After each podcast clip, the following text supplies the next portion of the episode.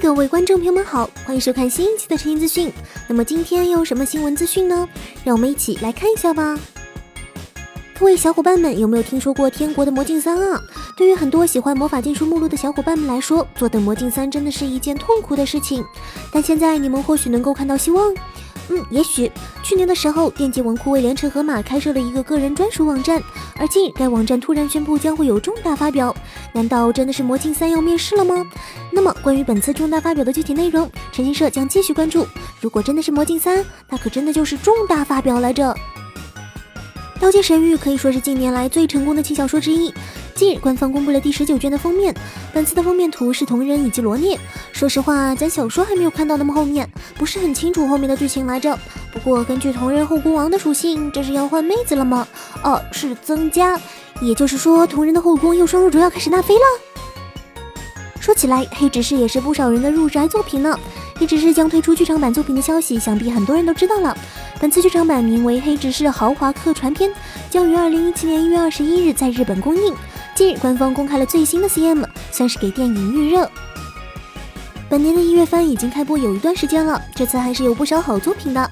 近日，话题作品《人家的本愿》也正式开播了。看这名字，为什么是话题作品，咱也就不说了。不过，官方为了宣传，近日还请了虐妹狂魔冈本伦来为本作绘制贺图。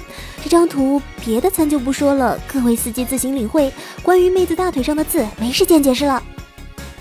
由森见登美彦创作的同名小说改编，《再见绝望先生》作者米久田康治担任角色原案的 TV 动画《由顶天家族》预定于二零一七年四月开播。一月十二日，官方公布了新的主视觉图、预告 PV 第一弹以及新登场角色的配音阵容等新情报。在 PV 中，第二季的登场角色也逐一亮相。